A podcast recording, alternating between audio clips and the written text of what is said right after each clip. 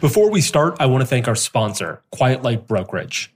Quiet Light's team of advisors helps entrepreneurs like you buy and sell online businesses for six, seven, or eight figures. They closed over $75 million of deals last year alone, and they've closed hundreds of millions of dollars since they started in 2007. Want to know how much your business is worth? Visit quietlightbrokerage.com slash exit strategy to find out. The site will teach you how to determine what impacts your valuation and how to optimize your valuation through ad backs and accounting methods. Whether you're aiming for an exit or want to run your business for years to come, Quiet Light can help you. Ready to learn more? Visit quietlightbrokerage.com slash exit strategy to get started. All right, on to today's episode. All right, welcome to the new episode of the Exit Strategy Podcast. We're here with Chris Davis from Loot Crate. Chris, super excited to meet you. You and I have never chatted before, which rarely happens to me in the e-commerce industry. Super excited to get to chat today. Yeah, no, excited to be here and uh, looking forward to it and super good to connect. So Loot Crate is a subscription box to geeky products for $20 a month or around that price point. Is that a fair way to describe Loot Crate or is that completely wrong? I mean, that's kind of the origins of Loot Crate and one of our products now, but you know, we've gotten into 25 different subscription lines, bunch of different price points and offerings. But the original concept was $20, Comic Con in a box, all the best products across pop culture getting 40 to $60 of value for that 20 and in this really curated experience. So that's the origin, but it's evolved quite yeah. a bit. Is this one of those instances where like the origin is still the bread and butter of the business? Like a native deodorant is the bread and butter of the business, or is this the place where the origin is like ancient history, like Amazon? Like, okay, yeah, we sell books, but we sell everything else too now. No, it's our largest product line. Gotcha. And really has that holistic anything across gaming, film, entertainment. Yeah genre. Gotcha. Feel. Yeah. And when did the business launch? When did you guys like actually start the business? We launched it in 2012. In 2012. Uh, actually launched it at a startup weekend in Los Angeles. And, uh, cause I'd gone to a bunch for fun and it was like, this, is no better place to launch a new company than at a, at a startup weekend. Do you go on stage to like pitch the business or like what does a startup weekend look like? It's literally a two day hackathon. I met my co-founder there. So we, you know, had everything teed up, launched it and business took off kind of from day one there and we were shipping a product 30 days later. Did you come up with the concept during the hackathon or did you guys know what you wanted no, that was before. Yeah, okay, came gotcha. in. Yeah, yeah. Came in with the concept. Yeah. Okay, gotcha. Okay, you launched in 2012. I've done a, a, bunch of research about Loot Crate. I'm a huge fan of the business. By 2016, you're doing $100 million in revenue. Is that right? $100 million? We were doing like 170 million in revenue in 2016. 170 yeah. million. You're number one on the fastest on the list of fastest growing e-commerce companies by Inc. I read that in 2014 you had 200,000 subscribers. 2016 you've tripled that. You have 600,000 subscribers. So tell me how the hell you built a business to do 100. 2012 e-commerce is not what it is today. I was in e-commerce in 2012. You were trying to buy Facebook likes, which meant nothing. When you posted on your page on Facebook, there were still a bunch of people who were like actively engaged on that. Today, if you do that, zero people respond. Like, how do you build a business? Uh, we interviewed the Hubble Contacts guys and I asked Jesse, how did you spend your first $10,000? He's like, Facebook, Instagram. Of course it's Facebook and Instagram. What did you do in 2012? So yeah, we primarily didn't do any of the kind of traditional paid Facebook until 2014, really. Yeah. Our largest channel was influencer and really like all the new YouTube celebrity folks coming up.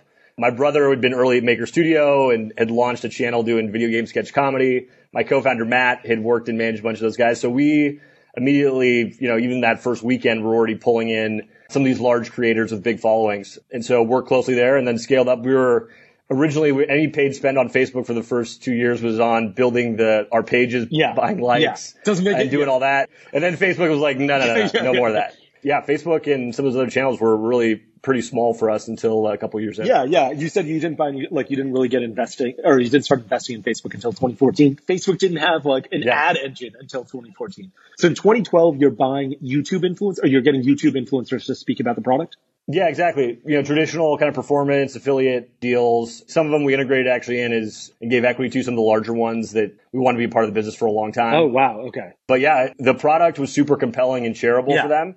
And so integrate them into the business from day one. When we were distributing product, they were opening it each month and sharing it with Yeah, all of our yeah, subscribers and their fans. when I was running native, I had a really difficult time getting influencers to do any pay for performance or like affiliate. They were all like, no, no, no, no, no. You need to give us X amount of cash before we do this thing. And we don't care how many sales we get. Like some people would, that, that wasn't true for hundred percent of the cases, but it was true for 90% of the cases. Back in 2013, 2012, 2014, are people still doing pay for performance? Totally. And I think obviously there was at that time too, all the MCNs were scaling up. So there was like, you know, it was a mix of like, there were now these professional ad sales teams coming out of big media companies, Yeah. managing these guys trying to charge massive amounts of Yeah. money that weren't economical. Yeah. But a lot of, yeah, I think they also charge more for products that weren't on brand. So when you're doing like a big CPG integration. You're going to pay brand dollars. But if you're a cooler brand they like to work with, uh, we were able to build a network directly that way. Are you still doing a lot of like pay for performance type of deals or is it now generally sort of shifted to we're a brand as well. Uh, we have to pay you upfront? We've done both. I mean, we've spent, and I think it comes down to it was everything from you know PewDiePie, who's number one, down, and so I think we've had flexible approaches. A lot of it comes back to just that CAC math of we were doing it. Some we had five or six hundred active influencers, so we had really great data on view through, click through, conversion rate. Yeah. So you could almost, if people wanted flat fee payments, you could calculate what the equivalent would have been. And so, you know, just a disciplined approach there. But yeah, we weren't it changed quite a bit into 2015, 2016, and I think the market's even shifting again now with uh, a lot of the MCNs Yeah. dialing back, and uh, and now the CPMS on YouTube coming down in the last couple months. How many people does it take on your team to manage five or 600 like, you know, influencers? We had one per, yeah. How big is that team for Luke? Right That team at that time, when it was at kind of at peak spend for us, which was in you know 2016, 2017, was five folks. Five folks managing 500 people? Yeah, because well, some of it's high touch, some of it's low touch, Yeah. And so you know we used basic CRM to communicate, and there's a lot of automation in getting product out, and we tried to make the deals simple enough and repeatable enough Yeah. that it wasn't particularly high touch. But at the end of the day, these are folks that we want to make sure we had had people available to talk to. Yeah. Did you guys test offers with the influencers? And if so, what were the offers that worked? Yeah, I mean, it was really the, the pretty basic. They should be able to have a discount code for their audience for rewarding them there. And really unboxing and showing the product was always the winning approach. Doing little pre-roll or mid-roll ads, it, it's not nearly as effective. Same thing with podcasts, which is, I think, a very similar marketing medium. Like having somebody open, talk about the products, be genuinely excited always worked the best for us. Yeah, it's crazy how much authenticity still gets through with like, you know, paid influencers. It's like somehow you still can't fake it.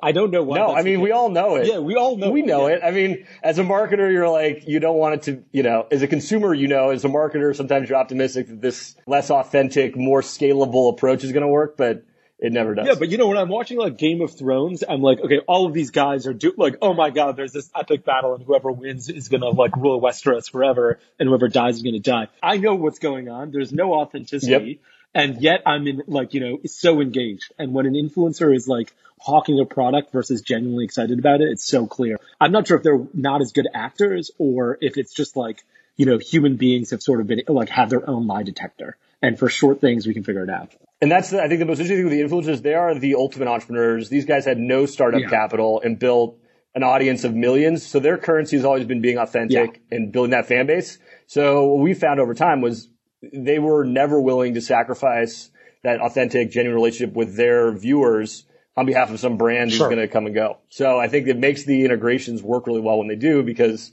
their main currency is being trusted by their fan base. Yeah. Are you still working with any of the influencers that you started working with in 2012? Like, has anyone lasted eight years? Yeah, some have. Some, I mean, a lot of those folks have shifted Yeah. their approach Yeah, too, and people have moved now. You know, some people are Twitch exclusive, some people are. It's been really interesting to watch the evolution there. But yeah, we're still working with folks from back in that era. 2014, you have 200,000 subscribers. 2016, 600,000 subscribers. At what point do you fundraise? Yeah, we did a 25k seed check right when we launched with a couple guys out of LA, Nick Ruff, Dave Waxman, and then didn't raise again until that Series A. Until the Series A in 2016. Yeah, so yeah, four years of bootstrapping. You're profitable at 200,000 subscribers. There's no way you just burned $25,000 over four years. You must be profitable. we were operating essentially at, at just below and at break even, so we were reinvesting everything. And how many Yeah. people are at the team before you raise that Series A? We were at probably 60, 70 folks at that point. Okay. Tell me what's going on in your head when native was doing well, I was like, this can't be fucking possible. Like, I can't believe that we didn't have to raise more money in order to build such a big business. And I also felt like everything was held together with duct tape because I was like, I don't know when like water is start to like water, we're going to start leaking out of this ship. And I really don't know when like a torpedo is going to hit the ship and just blow this whole thing apart. Never happened, but like I was constantly worried about that. You know, you're doing a hundred million dollars in revenue. You've raised $25,000. At the time, you were not Casper mattresses in that not as like Casper everybody knew about. It was like this DTC darling. Loot Crate wasn't. Why wasn't it? And what's going on in your head? I think we were doing the right thing. We were marketing to our audience, which is a different segment. Yeah. So we were very focused on, on our consumer. We were there. I think for us, as you know, it's a physical distribution business. There are crazy chaos every day. So Yeah. we were used to that, like that intensity level. Being 100% direct to consumer though, we did control the whole funnel. So as long as, you know, we had scaled up different leadership in other areas. So everything was working. We controlled fulfillment. Yeah. At that point, we were working primarily with third party manufacturers on product. And so the complexity scaled up month to month. And so you just got used to more and more of that craziness. But no, a lot of it was just, like you said, heads down. Yeah. If there's a problem, you solve it. And then, yeah, really just scaling up capabilities across all those areas. For me, I felt both terrified and invincible, which is a really weird dichotomy. You feel like nothing can ruin this, but you also feel like everything is going to fucking ruin this. Did you have that feeling or were you just like, I'm in the weeds. I don't really have time to appreciate what's going on on a month or a quarter over quarter basis? No, both. I mean, that like you said, that feeling is there depending on when things are going really Yeah, well and they're right. not. Yeah, I mean, yeah. because when you're in that rapid growth mode, there's a lot of things going really well, but behind that, there's all the things that you're trying to keep moving forward. So we had port strikes and product recalls and like all kinds of crazy problems that come up that feel very existential in the moment. Um, that you just try to have some like perspective on after the fact, but yeah, your cortisol levels Yeah. spike ridiculously. For a long time, like when you're growing up and you see something on the news where you're like, there's a port strike, you're just like, whatever, who gives a shit? And now all of a sudden you're like, you dumb port workers, get back to work. I need to ship this product. You're like, can we call it the port and just get our pro? You know, it's like you're really, you're like, oh no, this is yeah, macro events got you. Yeah. Yeah. Tell me a little bit about the products that you're making. You're licensing third party IP, right? Like I've seen like Star Wars boxes and like Pokemon boxes and you were licensing IP. Is that correct? So initially we were working primarily with third party manufacturers and then we scaled up uh, our own internal product capabilities later. So we were basically going out and saying, what's the coolest product Yeah. that no one knows about, finding it and then working with uh, 200 plus suppliers uh, to create something each month. Each box had four or five items. And really we said we could buy anything across the entire licensed product landscape. Uh, so we were buying books, uh, apparel, collectibles, you know, early on, I even shipped some DVDs when that was still a thing. Oh, so wow. it was like anything that needed to be out there, we would go and find and then partner with companies to produce. And then you ultimately got to exclusive products. Is that right? At some point you were like making products that other people had and then you had exclusive products. Uh, very early, even we were working with third parties to produce exclusive products for us, and which is a big part of the you know the licensed product space. Yeah. You'll do an exclusive variant that shows up if it's you know you think about a collectible something like that. We'd work with other companies but produce exclusive product with them. So did you have to go to like Lucasfilm to try and get that exclusivity or those licensing fees? Or did you just go to this third party manufacturer that sort of had those already? that was kind of phase two for us where we actually started taking direct licenses ourselves. At the beginning, we'd go and find somebody that already had that license and work with them on a product. And then over time, we got to a big enough scale where we started to take more of that in-house direct. Gotcha. Okay. So let's like rewind or fast forward again to 2016. You raise a series A. It's $18 million. It's led by Upfront. Is that right? Yeah. And who's the partner on the deal? Is it Mark Suster or is it somebody else at Upfront? Greg Bettinelli. Okay. I read that you also have like Robert Downey Jr. in the round as well, or like his venture arm. Is that right? Yeah, exactly. His venture arm came in and, and often co-invests with Upfront, and those guys. That's great. And and so ultimately, how many people put in the money to get to $18 million? Uh, Upfront was the largest check. I think there was five or six other investors alongside that. Okay, gotcha. And then I read somewhere that you're still a 50, like you were the 51% shareholder or something to that effect after this round of capital. Between you, your co-founder, and all these guys, you still held a large chunk of the shares. Is that correct? Yeah, between my co-founder, myself, and then like company equity. Yeah, because we, we didn't really, we hadn't raised before. So we, you know, Common still had a large portion of the company. Yeah. Tell me what made you raise. Like you went from zero dollars to $160 million in revenue. in four years, which is insane, especially in those four years when like targeting is what it is. But it's even, it's absolutely more insane. The idea that you did it with $25,000. What ultimately makes you raise money? We actually kept very disciplined and focused on that single Crate product for the first three and a half years and really refined the model. We did a ton of user testing. The actual like product experience got dramatically better over time. And so we got to a point where we thought it was, you know, we needed to start expanding out into essentially different fan verticals. Yeah. Also wanted to start taking licensing in house, which comes with a lot of upfront commitments and guarantees and just a lot more yeah, upfront investment. And then we were working on a bunch of vertical expansion. So we had, uh, you know, the Major League Baseball and NBA teed up to launch a sports vertical. And then really we had one software engineer to 200,000 subs. And, you know, we were starting to get a lot more complexity in the model yeah. and need to build out a lot more of our own custom tech. So just investing in data science team, engineering team, uh, and then a lot more in-house product development folks. So when you have 600,000 subscribers, you have one engineer? No, 600,000 subs. We had, at that point, we had five or six engineers okay, gotcha. and we were having to take on more of the development internally, yeah. but up through 200,000, we were just leveraging a lot of the existing, you know, enterprise software. Okay. And I think it's a good lesson for a lot of D2C folks is like, especially where Shopify is today versus where it was then you really can get to a pretty massive scale before you need to invest a lot in custom development. Yeah. When we raised it was to say, hey, we think there's in the $260 billion licensed consumer product space globally, there's a lot of room to scale and grow. And if we're going to do that, we need to raise you know, more capital yeah. to invest and then really, you know, ramp up burn. And you're not on Shopify back then, right? You like Shopify isn't what it is today. You're building out your own custom tech. Exactly.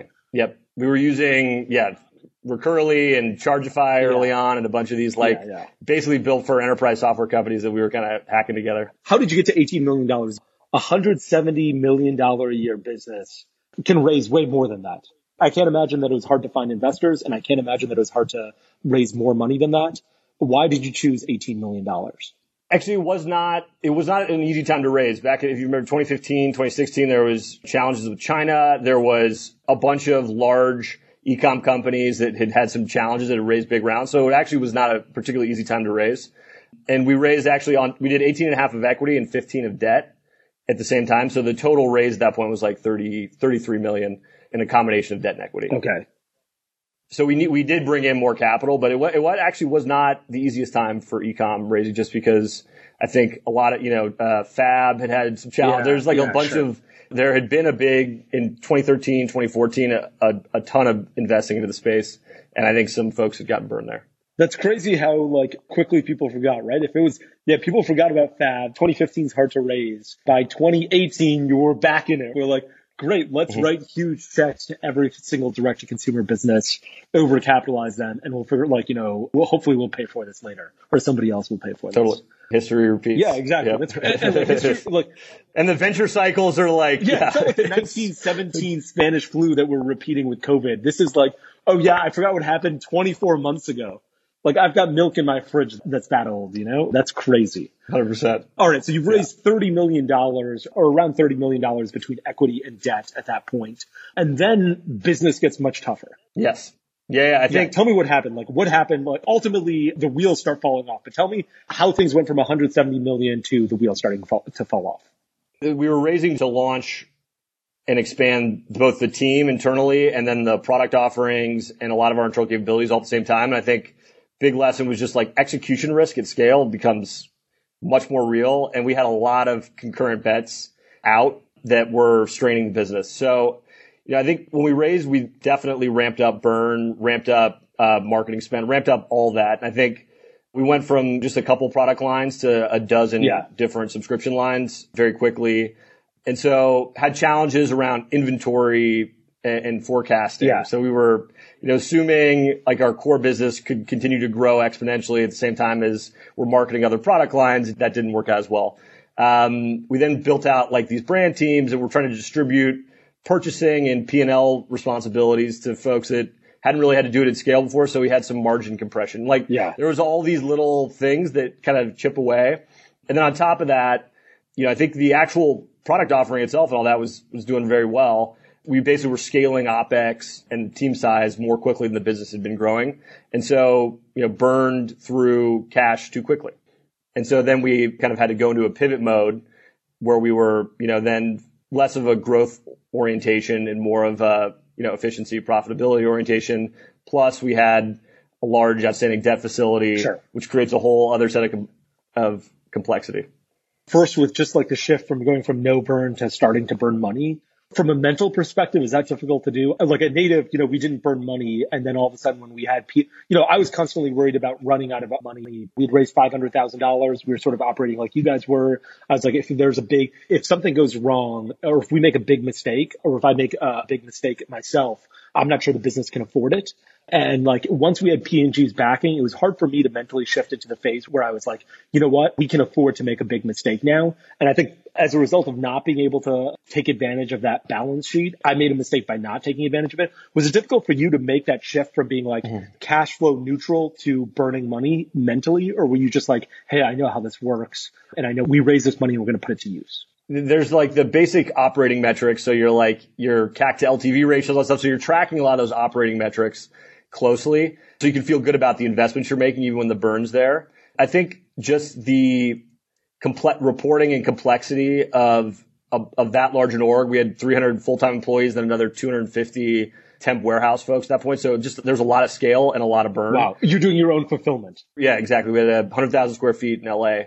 Uh, where we're doing fulfillment. and it's also a bigger ship to turn. So I think there was just a number of, it was difficult to be in multiple modes at once. I think we'll get into it more kind of as we talk through the challenges, but like growth, lean efficiency, cost cutting. Yeah. It's hard to be in both mindsets at the same time. Yeah. And I think as a leader, as you scale, your org gets bigger, you're in more markets, you're in more channels, you have more product lines. Um, you're really handing off responsibility in some of those areas and you're choosing where you're focusing. Yeah. Yeah. There's just a lot more to manage. Yeah. You're like creating a bunch of new boxes and you must be scaling marketing spend at the same time in order to try and grow that, like, you know, continue that exponential growth. Where are you spending marketing dollars in 2016 to 2018 when you're sh- sort of trying to grow? Is it, have you shifted from YouTube to Facebook or is it still primarily YouTube? Yeah. So we, I mean, we had a big belief in a lot of these organic channels. So one, and really driven by my co-founder, Matt, we had a big social team and we had social channels for a lot of our different subscription lines. Um, we had 30, 40,000 pieces of organic content created by our community and really had a whole engine around working with the community and reinforcing that. We then had big investment on the influencer side still. Uh, we were spending a large amount of money by then on paid Facebook, Yeah. you know, north of a million a month.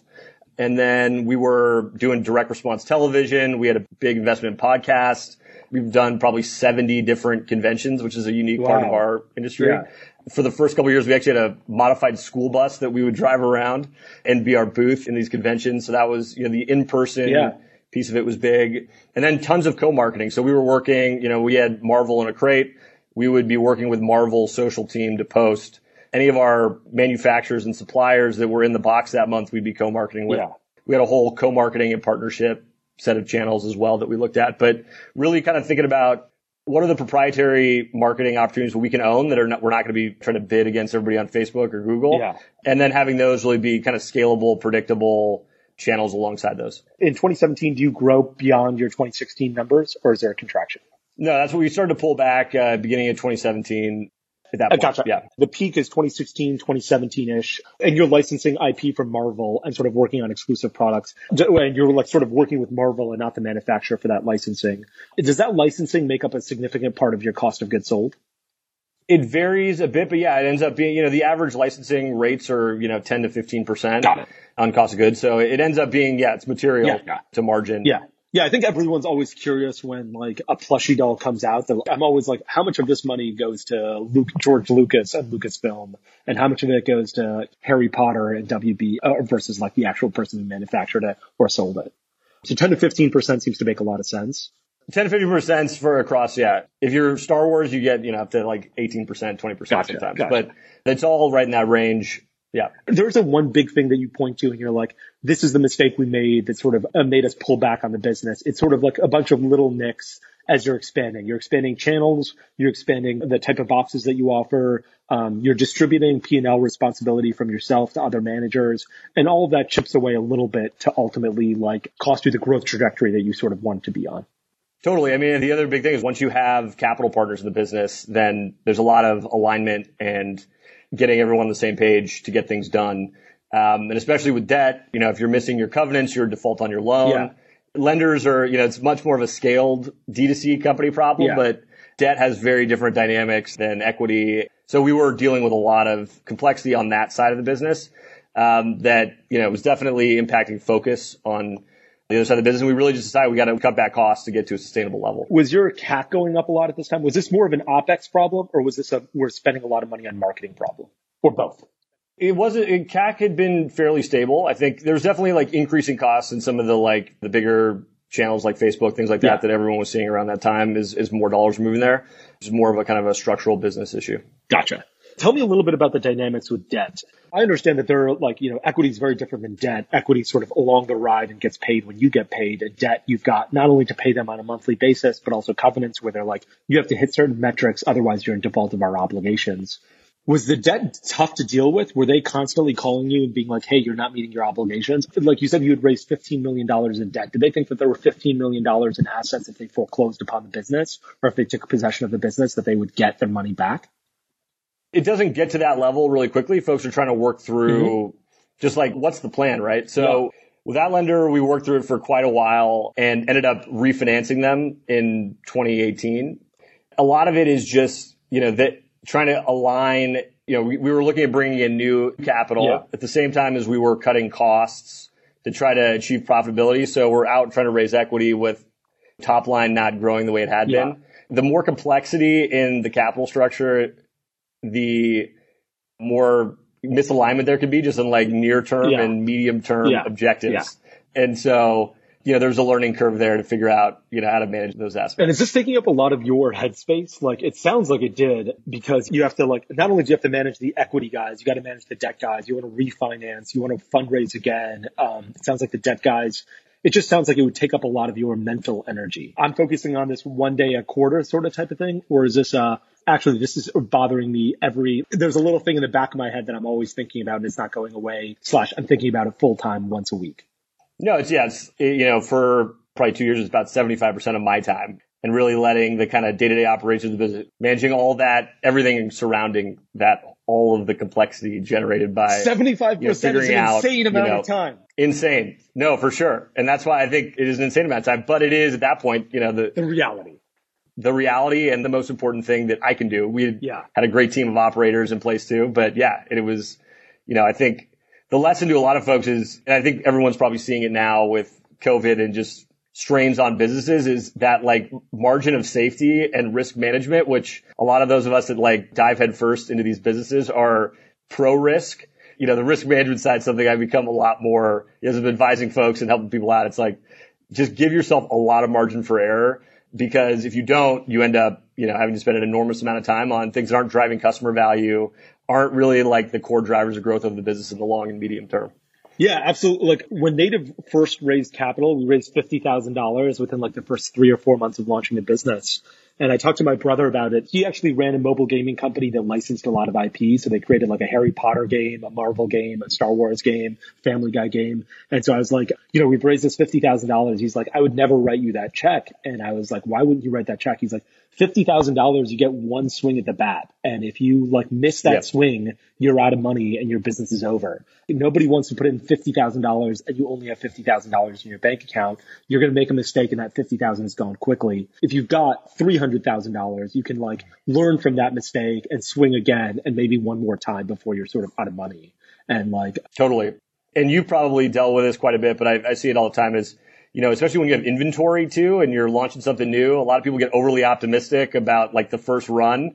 And you're like, why'd you just put 40 of your 50K into inventory you haven't sold yet? You know, I think if you're like, that cash might be the last cash I ever get till I prove something out, you would think very differently about where you put the money. Yeah, that is a great point. For us, we were like just in time inventory. So like if you bought your deodorant on a Thursday, we would actually make it probably the next day on Friday and ship it to you Monday or Tuesday. The number one need we had for a really long time was customer service because people would be like, I ordered a week ago. You haven't even shipped my package. What the fuck is wrong with you? Which is completely fair on their part. For us, we were just like, this is the only way we can afford to grow the business because if we start like putting 40K of that 50K into inventory, you know, that 10K is barely going to last like three days. That we're like, you know, we're running ads, some random expense comes up. Uh, there's this other thing that we didn't realize that we had to pay for and now we're broke. No, no, I was gonna say, yeah, as a D2C company, not having inventory become something that kind of controls your decision making lets you be a better, you know, D2C business where you can really be customer centric, work on the product, do all this. If you have three times the amount you sell in a month sitting in what you start having to discount it, ship it out, sell it in ways you don't want to. So I think, uh, really tight inventory management lets you stay customer centric in a really healthy way. Definitely. To be honest, as soon as we expanded into brick and mortar stores, it was a revolutionary change in the amount of inventory we had to hold. We went from holding six to seven figures to all of a sudden eight figures of inventory. The first PO from a company might be $3 million. And so you better have $3 million of inventory sitting in your warehouse ready to ship to them. I mean, that's a great problem to have. Don't get me wrong when you get into every Walmart, but like at a much smaller scale, you're just like, how am I supposed to have this much inventory? That just doesn't seem possible. And I think that side of the business too, right? Yeah. For Walmart, we did a big retail rollout. All the forecasting and demand planning is even, is just so different and so far behind what we can do. It's complete DTC side that garbage. it surprised me at first. It's complete garbage. yeah. Just like there's too many ways to get caught with your pants down. Yeah, yeah. When, w- At first, like we were sort of relying on the retailers to 100%. give us forecasts, like how much they needed, and like that never happened. Like that never worked out well. And so we just started building our own forecasts. Like, you know, a retailer would be like, we think you're going to go, we're going to need this. And we're like, we don't believe that you know what is going on in your own store. We've got this. Don't worry about it. Yeah. So what did you do with extra inventory? It sounds like, you know, you were creating these boxes back in 20, in like 2016, 2017. You know, at least once you were overly optimistic. When you're DTC only, Mhm. how do you discount it? And so if you think that every product in every month, and every box was essentially exclusive, right? Yeah. So we weren't able to resell that. So we spun up a much bigger e-com business for customers. And so we, you know, wait 90, 120 days and them give customers access to products, things like that. But in general, like it, the better experience is just for the product to be gone when it's gone Yeah. and to be exclusive. And so, you know, we found ways to work through it, but yeah, you got to be creative. Yeah. You know, in 2016, 2017, when you're burning money, what is like the peak burn? And then what happens at the end? It's like, it sounds like the creditors at some point are like, look, we need to recap this. Yeah, no, I think we, everybody kind of realized we needed to get the business where it needed to get and that it was going to be a more challenging, you know, raising like a series B, things like that were going to be challenging given kind of the, the changes we had to make to the business to get to profitability. And so, you know, we cut, you know, if you think about it from peak, we were kind of at six million a month of monthly OPEX. By the time we ended up having to file in 2019, we had cut down to a million five. So we did massive cost restructuring and brought in some really, you know, great restructuring advisors and stuff like that to help really think about, you know, hard decisions, which I think is going to be really relevant for folks now. And something I learned through this was like, you can do a lot more than you think you can and giving yourself that flexibility. If we had done that earlier, again, we would have had a lot more flexibility. So went through a, a very long process of just kind of rationalizing the cost structure. Gotcha. Okay. So you thought if you should have cut OPEX earlier is basically like, if you had to redo it, you'd be like, in 2016, you'd be like, let me start cutting OPEX significantly right away. You know, when you're in a growth mindset, Yeah. as a company, that's important. But when you're, it's hard to be in a growth mindset and in a cost rationalization mindset at the same time. And so we were trying to do that dance for a long time. Yeah.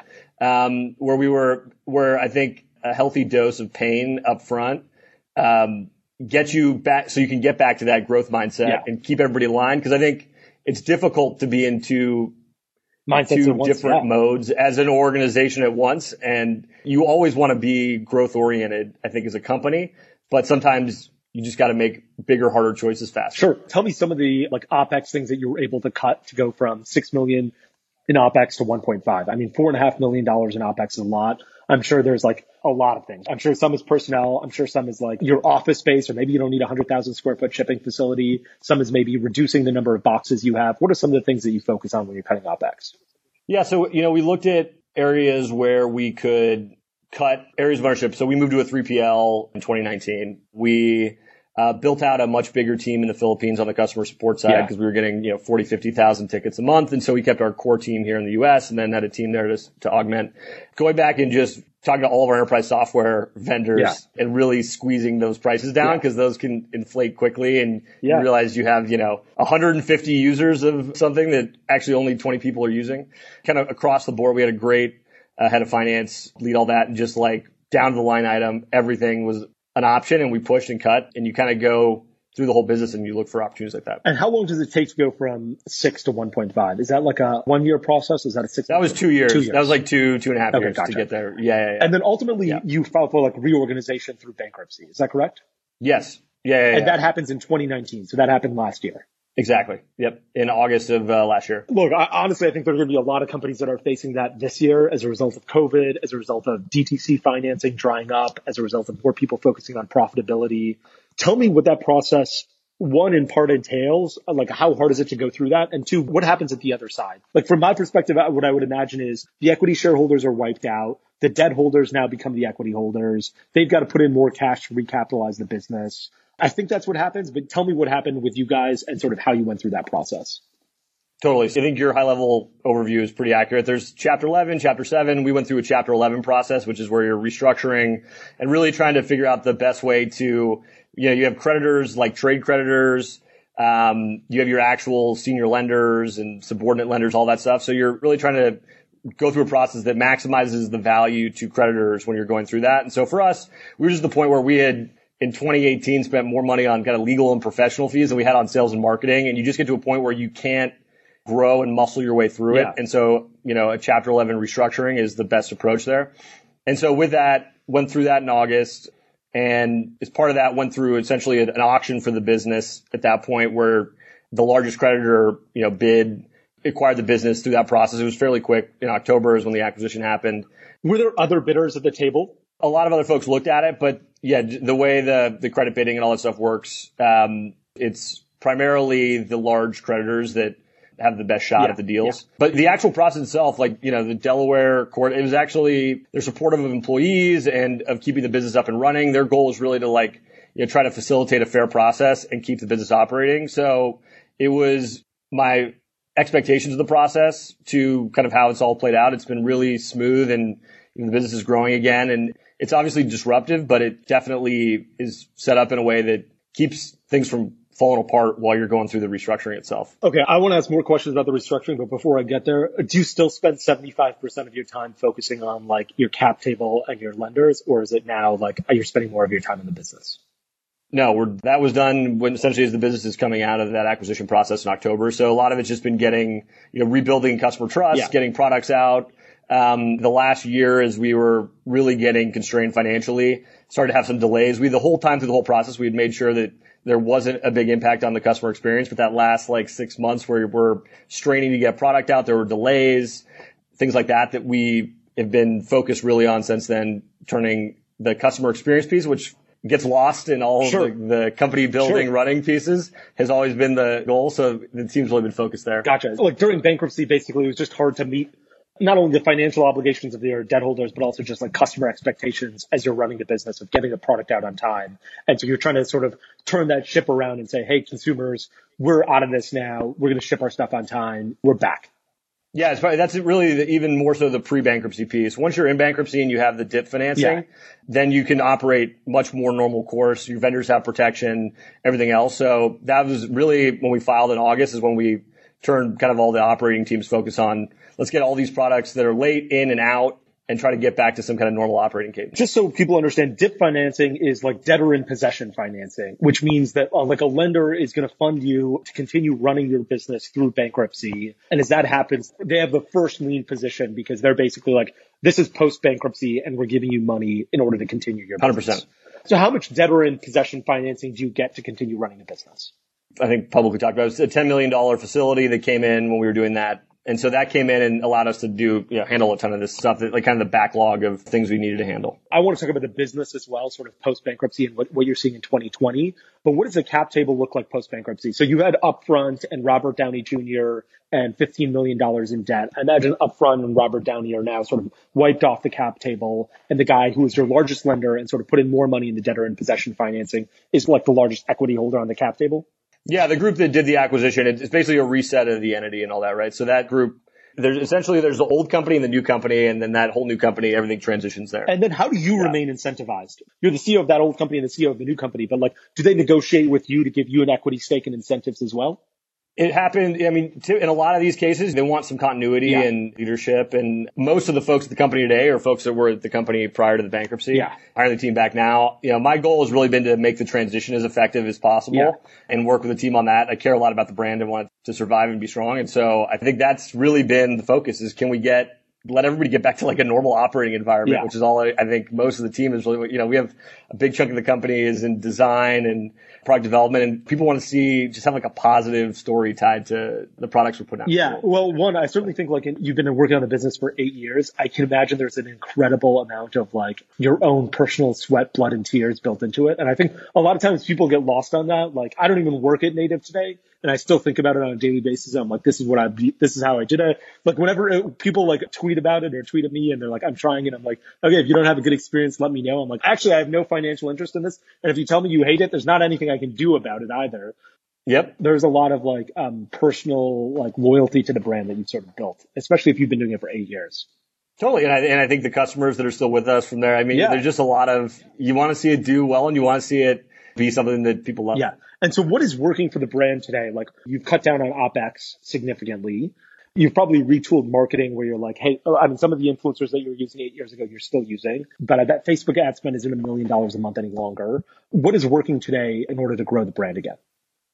So I mean, a lot of the same traditional D2C channels are still working well. I think, you know, the dynamics shift depending on what's going on. You know, I think we've seen on Facebook, for example, the last 60 days costs come down, Yeah.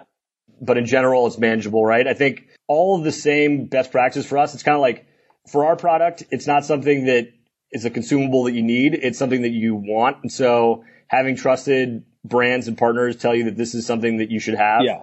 which is through influencer, uh, things like that is still a great channel that works. And I think a lot of it's just figuring out the unit economics, but we're seeing all the same channels, uh, that worked before work well. We're not really on some of our like higher cost channels like, uh, remnant television, things like that. We're not doing anything there, but we're looking at our most efficient channels and our best channels, Facebook included, and leaning into those and being disciplined. And, you know, I think again, the actual underlying market dynamics that made this work well, which is, you know, there's a million different Marvel tees Yeah. on Amazon.com. And our demo is not going into Target to buy a Marvel t-shirt. Yeah.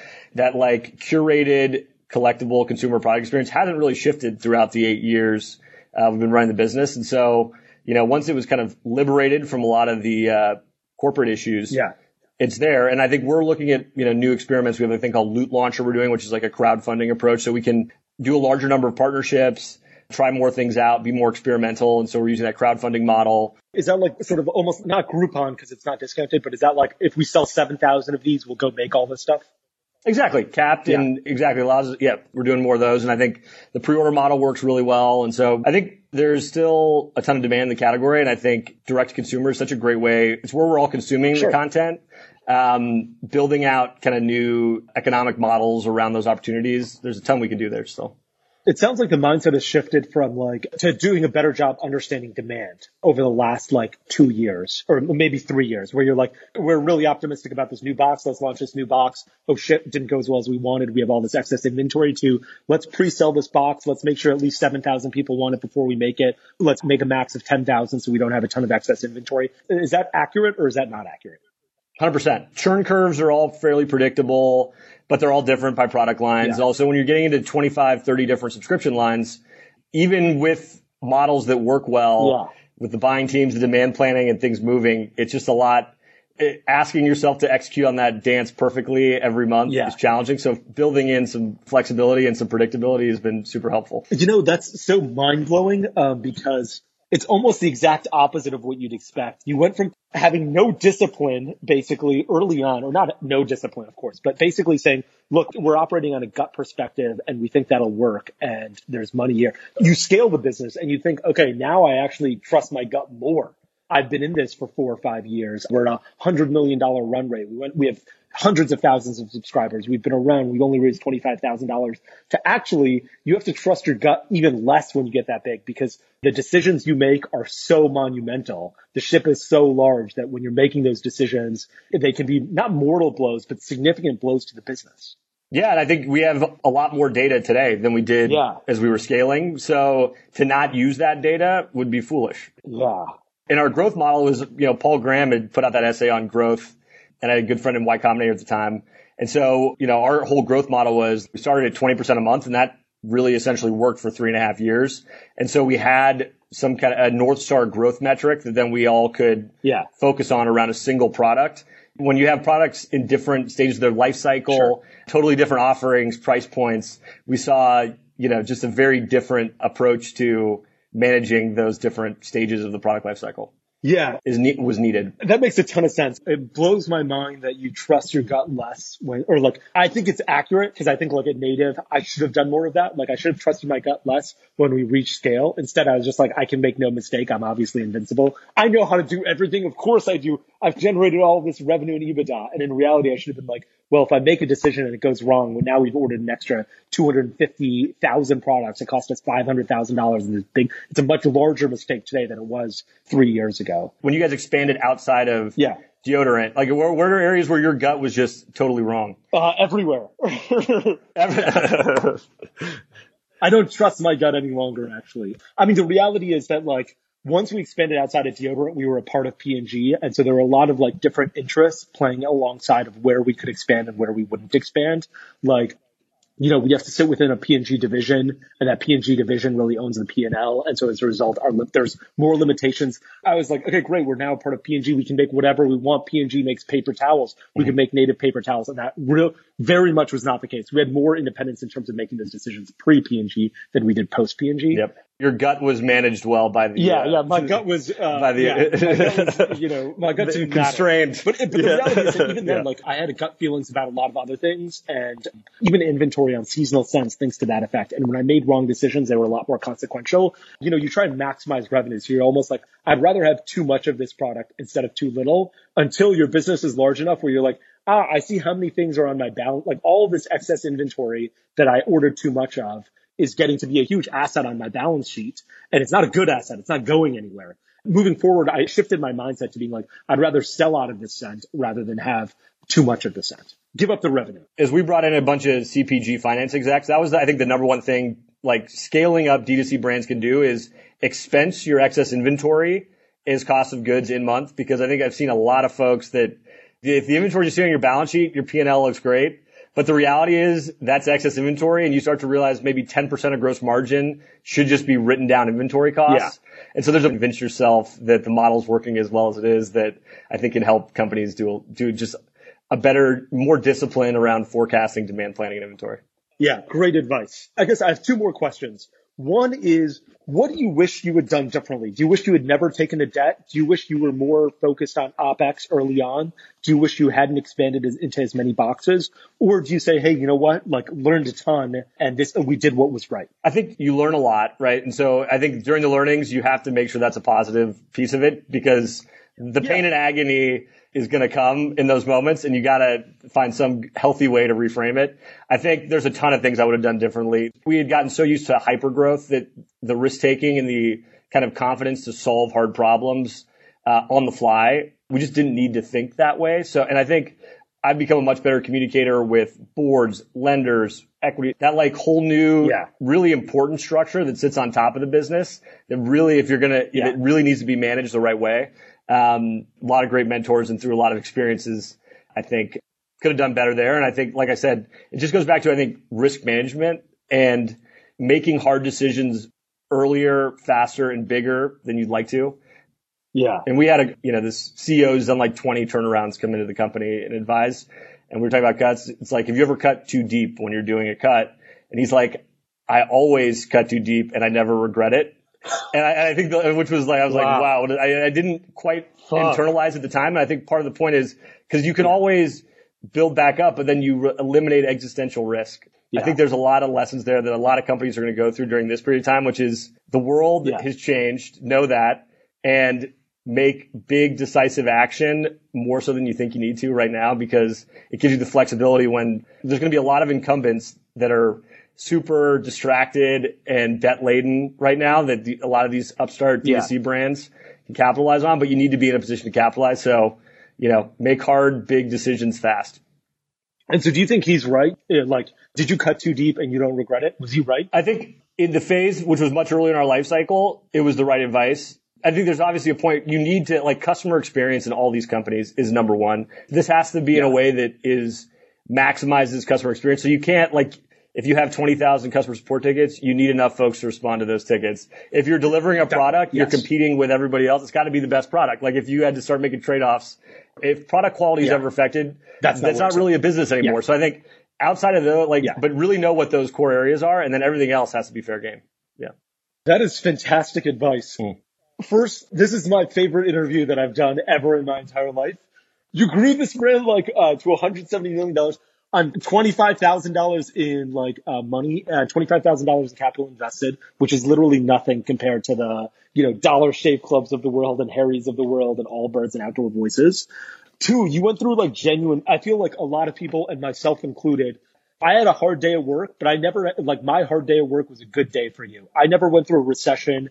And, like, in many ways, I was a real coward about the business. You said, I'm going to raise money. I'm going to go to the mattresses. This is a $260 billion business and I'm going to fucking take advantage of it me, I was a real bitch and I was just like, we're going to hire very slowly because I think I'm going to run out of money every day. I don't know what the fuck I'm doing over here. Everything is going wrong and there's going to be a torpedo that hits, hits the side of this boat at any given time. And so for us, we didn't face those problems. I knew that we wouldn't face those problems because I was being a real bitch instead of having a lot of courage. there's no, there's, that's what I said. There's nothing wrong with that. I think everyone's got to realize. Yeah, there's nothing the, wrong. You uh, know, yeah. But I guess you, yeah. you got through that. Like yeah. very few people go through those hard days, come out the other end and they're like, we're going to build another sustainable business that requires an incredible amount of tenacity and courage and be look, you know, it's not easy to go to a bunch of employees or to go to your fulfillment center and be like, look, we're not going to keep this fulfillment center anymore. We're going to outsource this. We're going to outsource some of our customer service. We have a core team here, but we're going to outsource them.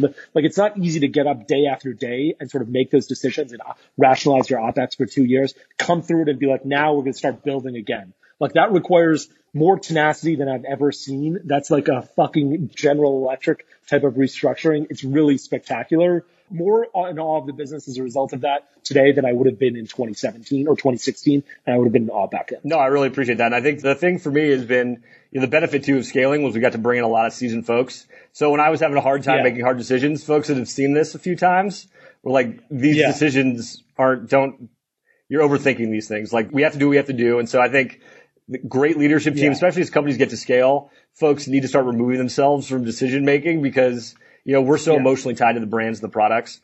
It's hard to make hard trade offs when it's your baby. Yeah. Yeah. You know, I think getting better at finding great advisors, making yourself less the ultimate decision maker and having people that know certain parts of the business better than you help you make the really hard yeah. choices has yeah. been huge for me in, terms of growing as a leader. How did you find those advisors? Asking people I trust. You know, I think in any of these areas, yeah, there's a whole on the restructuring and debt side. There's a a whole separate universe that most of us never interact with that does this. And um, on the growth and marketing side, when we were scaling up, and I was trying to figure out who are the best D2C marketers, you just hitting everybody up and, and learning yeah. as much as you can. Yeah. So I think it's the same kind of general principles. They're out there and they're ready to help. Yeah. Okay, two final questions. One, what is your favorite video game, assuming you play video games? And two, what is your favorite box been in the last eight years of Loot? Okay. I think this is the moment for VR to really take off. So there's this game called Pistol Whip on Oculus that's amazing. That's so fun. You like literally your arms are dead within 10 minutes because you're just literally running around like in this. It's an amazing first person. Are you like pistol? You're pistol people? whipping shooting, first person shooter. Like if you don't have a VR, this is the time. Yeah. Oh, I don't have a VR headset. Have you spent a lot of time on Oculus? VR headsets? Yeah, Oculus is the one. Oh, uh, how long have you had an Oculus? Like a year. Yeah. Well, I'm still playing. We had one at the office. We like we've had them for yeah. a long time. We had an interactive team for, but yeah, we've had them for a while. But yeah, no, like it will change. There's Beat Saber. There's a, some amazing games that like more casual gamers okay. can get really into. So, yeah. but yeah, Pistol Whip is amazing and it's a good one to play. Great. I'm gonna go buy an okay. Oculus and Pistol yeah. Whip. It's sold out, obviously, because everybody had the same. But uh, yeah, get on the waiting list. But yeah, hey, they'll be back soon. Um, and then what was your second question? What has been your favorite box that Loot Crate has ever sent out over the last eight years? We have theme names for everyone, so they're like curated, but it had a uh, replica, yeah. like a one fifth scale replica hoverboard, like a Doc Brown when he's holding the two uh, jump starters together yeah. as like a collectible figure. It had a Back to the Future be excellent to each other shirt, which is like the best message of all time. And it was just like, yeah, I had all my favorite, favorite gear in there. So that was in uh, end of 2015. So a ways okay. back. Oh, that's, that's yeah. awesome. Yeah. Chris, this is amazing. Thanks so much for sharing your journey. I feel like you've got a lot more experience than most people in direct to consumer. You've seen a lot more things when it comes to direct to consumer and like very few people would be as honest and upfront and as open as you've been. So I really appreciate that as a founder. And I really like realize the amount of tenacity and courage you've had to go through this and build a successful business on the other end of all of this is superhuman and like heroic. If I worked at your company, I would think of you as the superhero that would go in a box. You're one of those people in the direct to consumer industry. And thanks so much for being here. Really appreciate it. No, this was great. Really enjoyed it. And, uh, yeah, I think this is an awesome platform, man. So uh, I'm loving all the, uh, the podcast so far and excited to be on. Awesome. Yeah. Great. Thanks, Thanks so much. Hey guys, that's a wrap for this episode of the Exit Strategy Podcast. We'll be back next Thursday with another new episode.